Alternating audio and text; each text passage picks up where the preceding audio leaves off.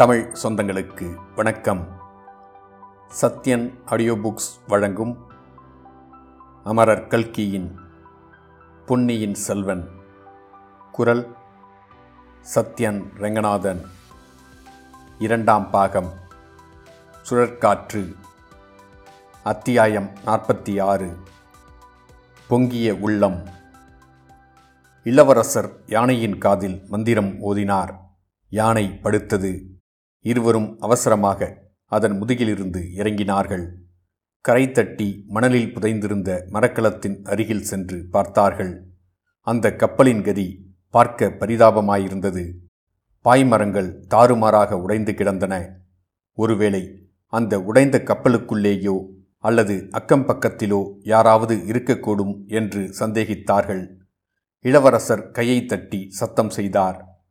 பூங்கொழி வாயை குவித்து கொண்டு கூவி பார்த்தாள். ஒன்றுக்கும் பதில் இல்லை.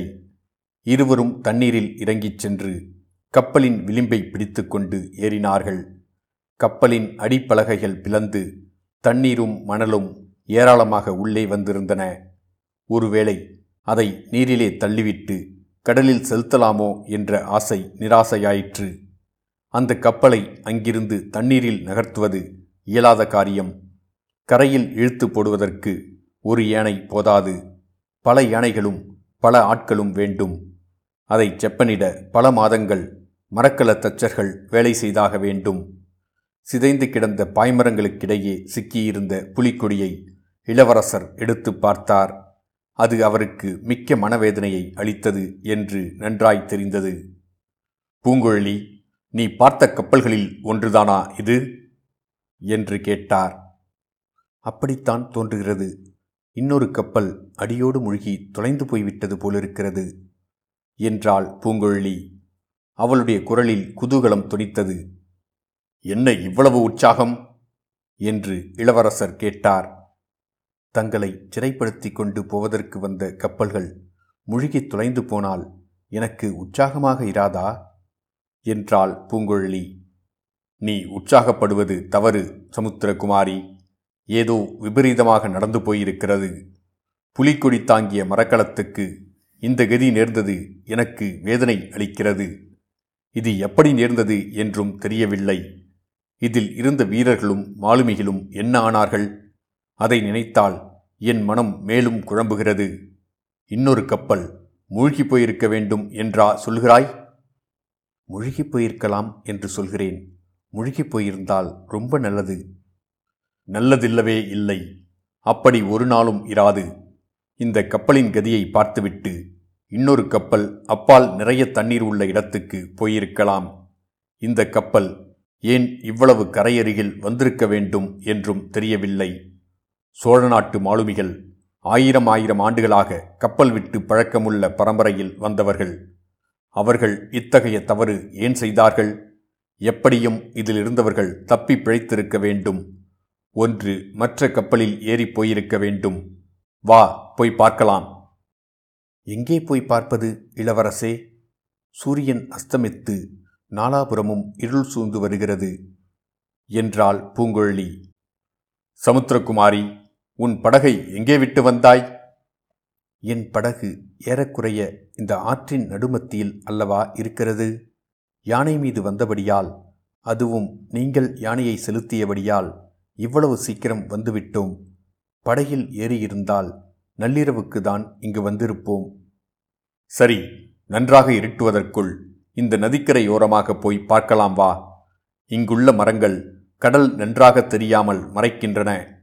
ஒருவேளை இன்னொரு கப்பலை கடலில் சற்று தூரத்தில் கொண்டு போய் நிறுத்தியிருக்கலாம் அல்லவா? யானையை அங்கேயே விட்டுவிட்டு இருவரும் நதிக்கரையோரமாக கடலை நோக்கி போனார்கள். சீக்கிரத்திலேயே கடற்கரை வந்துவிட்டது.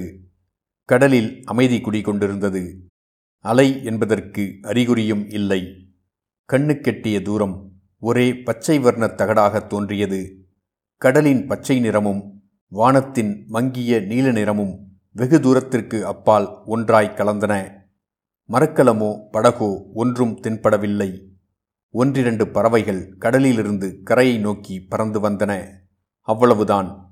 சிறிது நேரம் அங்கே நின்று நாலாபுரமும் சுற்றி சுற்றி பார்த்துவிட்டு சரி, புதைந்த மரக்கலத்துக்கு போகலாம் என்றார் இளவரசர்.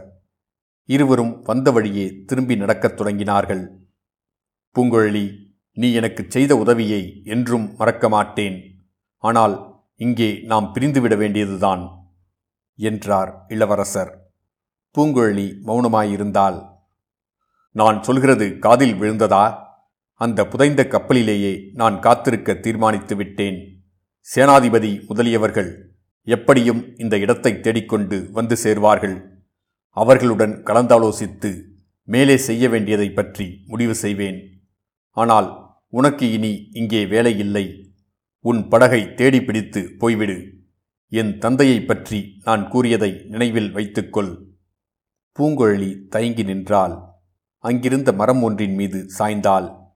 அதன் தாழ்ந்த கிளை ஒன்றை அவள் பிடித்து கொண்டாள். என்ன சமுத்திரகுமாரி, என்ன? ஒன்றுமில்லை இளவரசே.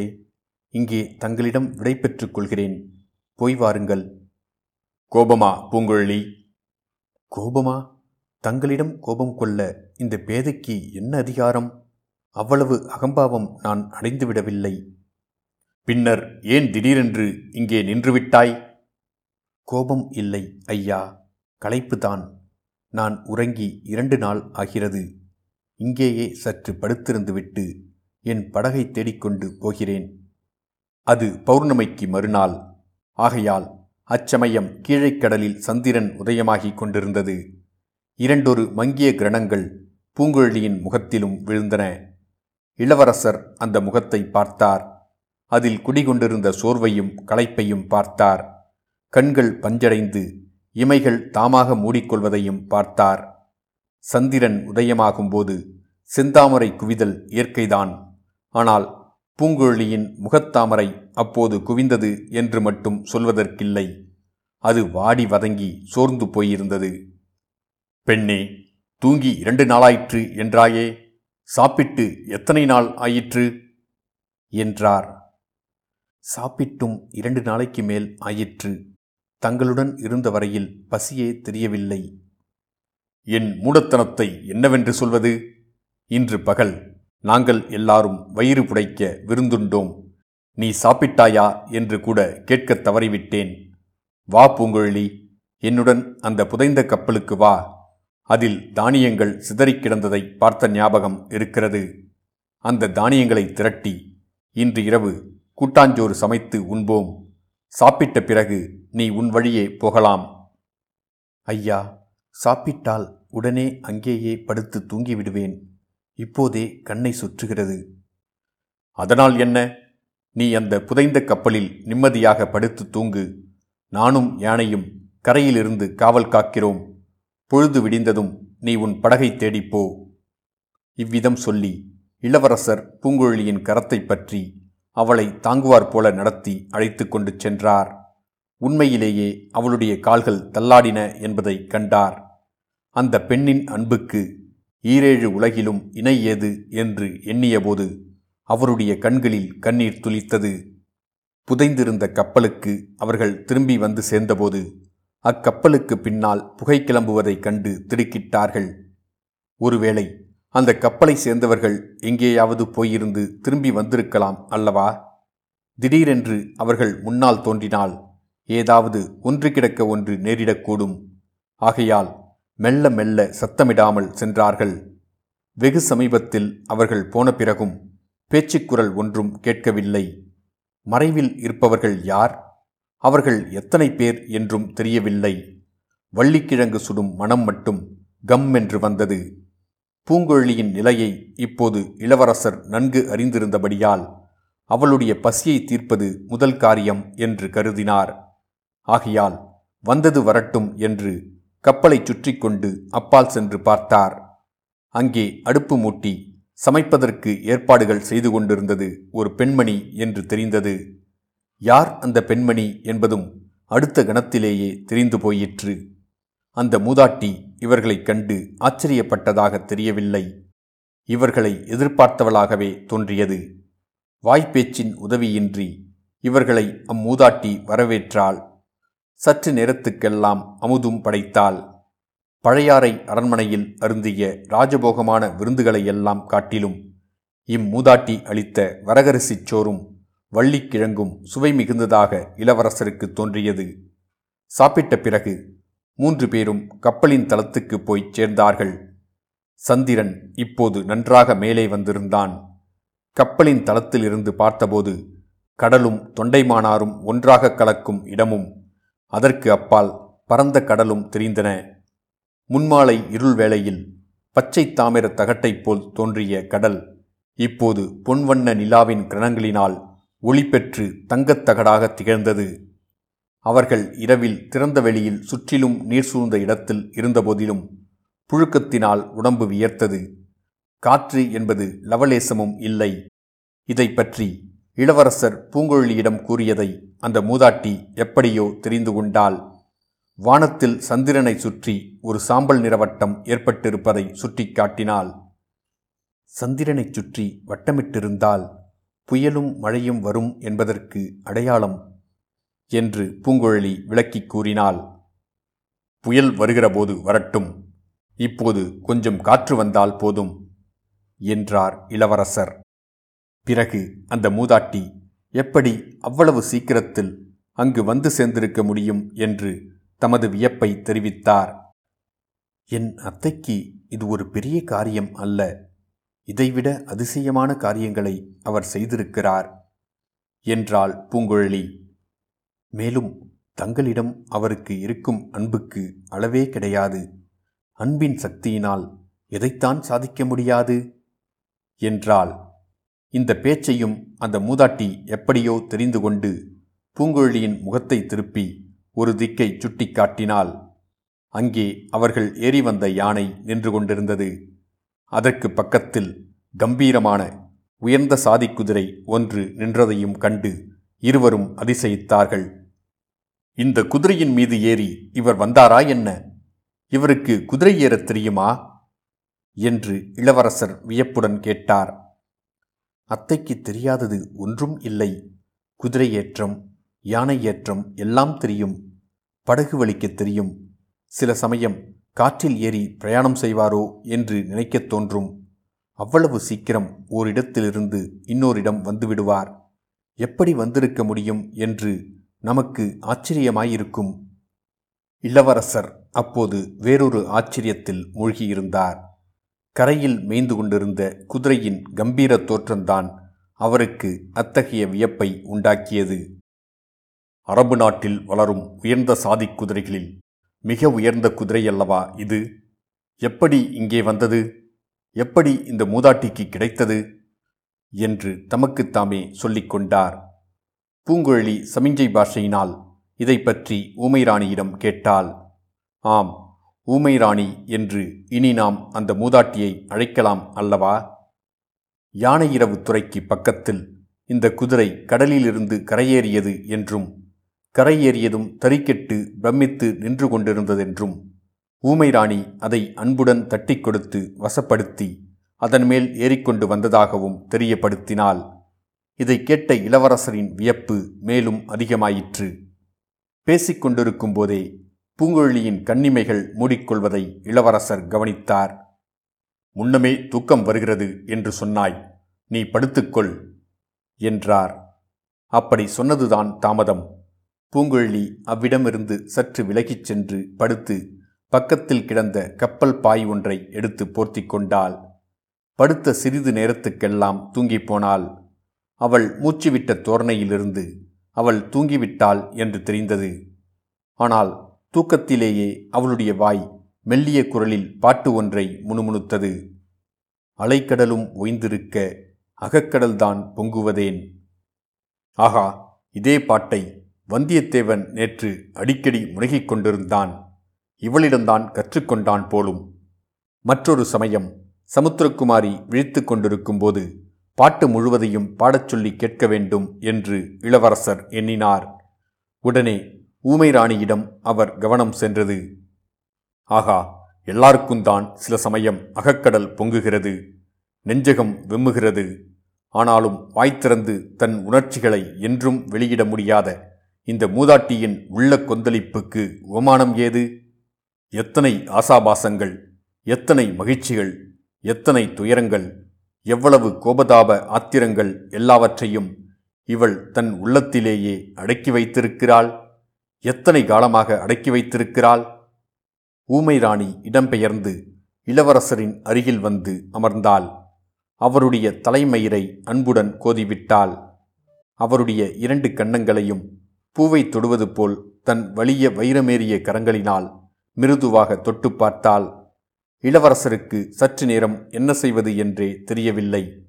பிறகு அந்த மூதாட்டியின் பாதங்களை தொட்டு தம் கண்ணில் ஒற்றிக்கொண்டார். அவள் அந்த கரங்களை பிடித்து தன் முகத்தில் வைத்து கொண்டாள். இளவரசருடைய கரங்கள் விரைவில் அந்த பெண்ணரசியின் கண்ணில் பெருகிய நீரால் நனைந்து ஈரமாயின. ஊமை ராணி சமிஞ்சையினால் இளவரசரையும் படுத்து உறங்கச் சொன்னாள். தான் காவல் இருப்பதாகவும் கவலையின்றி தூங்கும்படியும் சொன்னாள். இளவரசருக்கு தூக்கம் வரும் என்று தோன்றவில்லை. ஆயினும் அவளை திருப்தி செய்வதற்காக படுத்தார். படுத்து வெகுநேரம் வரையில் அவர் உள்ளக்கடல் கொந்தளித்து கொண்டிருந்தது. பிறகு வெளியில் சிறிது குளிர்ந்த காற்று வந்தது. உடல் குளிரவே உள்ளம் குவிந்தது. லேசாக உறக்கமும் வந்தது. ஆனால் உறக்கத்திலும் இளவரசரின் மனம் அமைதியுறவில்லை. பற்பல விசித்திரமான கனவுகள் கண்டார். அரபு நாட்டுச் சிறந்த குதிரை ஒன்றின் மீது ஏறி வானவெளியில் பிரயாணம் செய்தார். மேக மண்டலங்களை கடந்து வானுலகில் புகுந்தார். அங்கே தேவேந்திரன் அவரை ஐராவதத்தில் ஏற்றி அழைத்துச் சென்றான். தன்னுடைய இரத்தினச் சிங்காதனத்தில் அவரை உட்காரச் சொன்னான். ஓ, இது எனக்கு வேண்டாம். இந்த சிங்காதனத்தில் என் பெரிய தாயார் ஊமை ராணியை ஏற்றி வைக்க விரும்புகிறேன் என்று இளவரசர் சொன்னார். தேவேந்திரன் சிரித்து, அவள் இங்கே வரட்டும், பிறகு பார்க்கலாம் என்றான். தேவேந்திரன் இளவரசருக்கு தேவாமிர்தத்தை கொடுத்து பருகச் சொன்னான். இளவரசர் அருந்தி பார்த்துவிட்டு, ஓ, இது காவேரி தண்ணீர் போல் அவ்வளவு நன்றாயில்லையே என்றார். தேவேந்திரன் இளவரசரை அந்தப்புறத்துக்கு அழைத்து போனார். அங்கே தேவ மகளிர் பலர் இருந்தார்கள். இந்திராணி இளவரசரை பார்த்து, இந்த பெண்களுக்குள்ளே அழகில் சிறந்தவள் யாரோ, அவளை நீர் மணந்து கொள்ளலாம் என்றாள். இளவரசர் பார்த்துவிட்டு, இவர்களில் யாரும் பூங்கொழியின் அழகுக்கு அருகிலும் வரமாட்டார்கள் என்றார். திடீரென்று இந்திராணி இளைய பிராட்டியாக மாறினாள். அருள்மொழி, என் வானதியை மறந்துவிட்டாயா என்று கேட்டாள். இளவரசர், அக்கா அக்கா, எத்தனை நாளைக்கு என்னை நீ அடிமையாக வைத்திருக்கப் போகிறாய்? உன்னுடைய அன்பின் சிறையை காட்டிலும் பழுவேட்டரையரின் பாதாள சிறை மேல் என்னை விடுதலை செய். இல்லாவிட்டால் விராடராஜனுடைய புதல்வன் உத்திரகுமாரனைப் போல் என்னை அரண்மனையிலேயே இருக்கச் செய்துவிடு. ஆடல் பாடல்களில் காலங்கழித்து கொண்டிருக்கிறேன் என்றார். இளைய பிராட்டி குந்தவை தன் பவழச் செவ்விதழ்களில் காந்தல் மலரையொத்த விரலை வைத்து அவரை வியப்புடன் நோக்கினாள். அருள்மொழி, நீ ஏன் இப்படி மாறிப்போய்விட்டாய்? யார் உன் மனத்தை கெடுத்தார்கள்? ஆம் தம்பி, அன்பு என்பது ஓர் அடிமைத்தனம்தான். அதற்கு நீ கட்டுப்பட்டுத்தான் ஆக வேண்டும் என்றாள். இல்லை அக்கா, இல்லை, நீ சொல்வது தவறு. அடிமைத்தனம் இல்லாத அன்பு உண்டு. உனக்கு அதை காட்டட்டுமா? இதோ கூப்பிடுகிறேன் பார். பூங்கொழி, பூங்கொழி, இங்கே வா என்று கூவினார். பலபலவென்று பொழுது விடியும் சமயத்தில் பூங்கொழி குதிரையின் காலடி சத்தம் கேட்டு விழித்து கொண்டாள். ஊமை ராணி குதிரை மேல் ஏறி புறப்படுவதை பார்த்தாள். அவளை தடுப்பதற்காக எழுந்து ஓடினாள். அவள் கப்பலிலிருந்து இறங்கி கரைக்கு செல்வதற்கு முன்னால் குதிரை பறந்து சென்றுவிட்டது. உதய நேரம் மிக்க மனோகரமாயிருந்தது. பூங்கொழியின் உள்ளத்தில் என்றுமில்லாத உற்சாகம் ததும்பியது. அங்கிருந்தபடியே கப்பலின் மேல்தளத்தை பார்த்தாள். இளவரசர் தூங்கிக் கொண்டிருந்தார். பூங்கொழி நதிக்கரையோரமாக பறவைகளின் இனிய கானத்தை கேட்டுக்கொண்டு நடந்தாள். ஒரு மரத்தின் வளைந்த கிளையில் ஒரு பெரிய இராட்சச கிளி உட்கார்ந்திருந்தது. பூங்கொழியைக் கண்டு அது அஞ்சவில்லை. எங்கே வந்தாய் என்று கேட்பது போல் அவளை உற்று பார்த்தது. கிளித்தோழி, இன்னும் சற்று நேரத்துக்கெல்லாம் இளவரசர் இங்கிருந்து போய்விடுவார். பிறகு எனக்கு நீதான் துணை. என்னோடு பேசுவாய் அல்லவா என்று பூங்கொழி கேட்டாள். அச்சமயம் பூங்கொழி பூங்கொழி என்ற குரல் கேட்டது. முதலில் கிளிதான் பேசுகிறது என்று நினைத்தாள். இல்லை, குரல் கப்பலிலிருந்து வருகிறது என்று உணர்ந்தாள். இளவரசர் அழைக்கிறார் என்று அறிந்து குதித்தோடினாள். ஆனால் கப்பல் மேலேறி பார்த்தபோது இளவரசர் இன்னமும் தூங்கிக் கொண்டிருந்தார். பூங்கொழி அவர் அருகில் சென்றபோது அவருடைய வாய் மீண்டும் பூங்கொழி என்று முணுமுணுத்தது. உடல் புலங்காங்கிதம் கொண்ட அப்பெண் இளவரசரின் அருகில் சென்று அவருடைய நெற்றியை தொட்டு எழுப்பினாள். இளவரசர் உறக்கமும் கனவும் கலைந்து எழுந்தார். கீழ்திசையில் சூரியன் உதயமாகிக் கொண்டிருந்தான். பூங்கொழியின் முகம் மலர்ந்த செந்தாமரையைப் போல் பிரகாசித்தது. என்னை அழைத்தீர்களே, எதற்கு என்று கேட்டாள். உன் பெயரை சொல்லி அழைத்தேனா என்ன? தூக்கத்தில் ஏதோ பேசியிருப்பேன். நீ நேற்றிரவு தூங்கிக் கொண்டே பாடினாயே, நான் தூக்கத்தில் பேசக்கூடாதா என்றார். இளவரசர் குதித்து எழுந்தார். ஓஹோ, இத்தனை நேரமா தூங்கிவிட்டேன், பெரியம்மா எங்கே என்று கேட்டு சுற்றும் முற்றும் பார்த்தார்.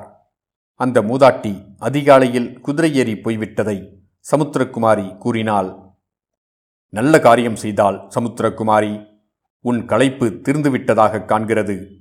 நீயும் இனி விடைபெற்று கொள்ளலாம். என் நண்பர்கள் வரும் வரையில் நான் இங்கேயே இருக்க வேண்டும். அதுவரை இந்த கப்பலை சோதித்து பார்க்கப் போகிறேன் என்றார். பூங்கொழி அதோ அதோ என்று சுட்டி காட்டினாள். அவள் காட்டிய திசையை இளவரசர் நோக்கினார். கடலில் வெகு தூரத்தில் ஒரு பெரிய மரக்கலம் தெரிந்தது. கடற்கரையோரமாக ஒரு சிறிய படகு வருவதும் தெரிந்தது. படகிலே 5-6 பேர் இருந்தார்கள். ஆகா, இப்போது எல்லா விவரங்களும் தெரிந்து போய்விடும் என்றார் இளவரசர். தாம் அங்கிருப்பது தெரியாமல் ஒருவேளை படகு கடற்கரையோடு போய்விடலாம் என்று இளவரசர் அஞ்சினார். ஆகையால் உடனே புதைந்த கப்பலிலிருந்து கீழிறங்கி நதிக்கரையோரமாக கடற்கரையை நோக்கிச் சென்றார். பூங்கொழி அவரை தொடர்ந்து சென்றால் யானையும் அவர்களை பின்தொடர்ந்து அசைந்தாடிக்கொண்டு சென்றது. கடற்கரையில் போய் நின்றார்கள். மரக்கலம் அவர்களை விட்டு தூர தூர போய்க் கொண்டிருந்தது. படகு அவர்களை நெருங்கி நெருங்கி வந்து கொண்டிருந்தது. முதலில் பின்னால் ஒதுங்கி நின்ற பூங்கொழி ஆர்வம் காரணமாக சிறிது நேரத்துக்குள் முன்னால் வந்துவிட்டாள். இளவரசருடைய மனக்கவலைகளுக்கிடையே பூங்கொழியின் ஆர்வம் அவருக்கு களிப்பை ஊட்டியது. அவர் முகத்தில் குறுநகை ததும்பியது. அவர் மனக்கவலை கொள்ள காரணங்களும் நிறைய இருந்தன. தூரத்திலே போய்கொண்டிருந்த கப்பலில் தாமும் போயிருக்க வேண்டும் என்றும் அது தன்னை விட்டுவிட்டு தூர தூர போய்கொண்டிருந்ததாகவும் அவருக்கு தோன்றியது. அது மட்டுமன்று, கிட்ட நெருங்கி வந்து கொண்டிருந்த படகிலே ஒரு ஆள் குறைவாயிருந்ததாக காணப்பட்டது. இருக்க வேண்டிய ஒருவர் அதில் இல்லை. ஆம், அதோ சேனாதிபதி இருக்கிறார், திருமலையப்பர் இருக்கிறார், உடன் வந்த வீரர்கள் இருக்கிறார்கள், படகோட்டிகள் இருக்கிறார்கள். ஆனால் அந்த வானர்குலத்து வாலிபனை மட்டும் காணோம். வல்லத்தரையன் எங்கே? அந்த உற்சாக புருஷன், அசகாயசூரன், அஞ்சா நெஞ்சம் படைத்த தீரன், இளையபிராட்டி அனுப்பி வைத்த அந்தரங்க தூதன் எங்கே? 2 நாள்தான் பழகியிருந்த போதிலும் இளவரசருக்கு நெடுநாள் பழக்கப்பட்ட நண்பன் போல் அவன் ஆகியிருந்தான். அவனுடைய குணாதிசயங்கள் அவ்வளவாக இளவரசருடைய மனத்தை கவர்ந்திருந்தன. அவனை படகில் காணாததும் அரிதில் கிடைத்த பாக்கியத்தை இழந்தது போல் இளவரசருக்கு வேதனை உண்டாயிற்று. படகு இன்னும் நெருங்கி கரையோரம் வந்ததும் சேனாதிபதி முதலியவர்கள் தாவி கரையில் குதித்தார்கள். சேனாதிபதி போதி விக்ரமகேசரி ஓடி வந்து இளவரசரை கட்டிக்கொண்டார். ஐயா, நல்ல காரியம் செய்தீர்கள்.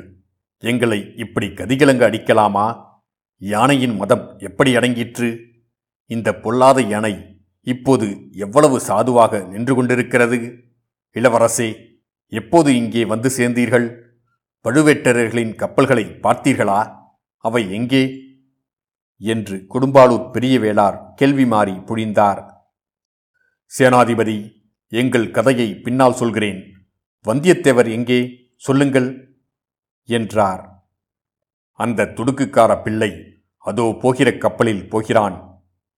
என்று சேனாதிபதி தூரத்தில் போய்கொண்டிருந்த கப்பலை காட்டினார். ஏன் ஏன் அது யாருடைய கப்பல்? அதில் ஏன் வந்தியத்தேவர் போகிறார்? இளவரசர் கேட்டார். ஐயா, எனக்கு புத்தி ஒரே கலக்கமாயிருக்கிறது. இந்த வைஷ்ணவனை கேளுங்கள். இவனுக்கு உங்கள் சமாச்சாரத்துடன் அந்த வாலிபன் சுபாவமும் தெரிந்திருக்கிறது என்றார். இளவரசர் ஆழ்வார்க்கடியானை பார்த்து, திருமலை, வந்தியத்தேவர் ஏன் அக்கப்பலில் போகிறார்? தெரிந்தால் சீக்கிரம் சொல்லுங்கள் என்றார். இத்துடன் அத்தியாயம் 46 முடிவடைந்தது. மீண்டும் அத்தியாயம் 47 சந்திப்போம்.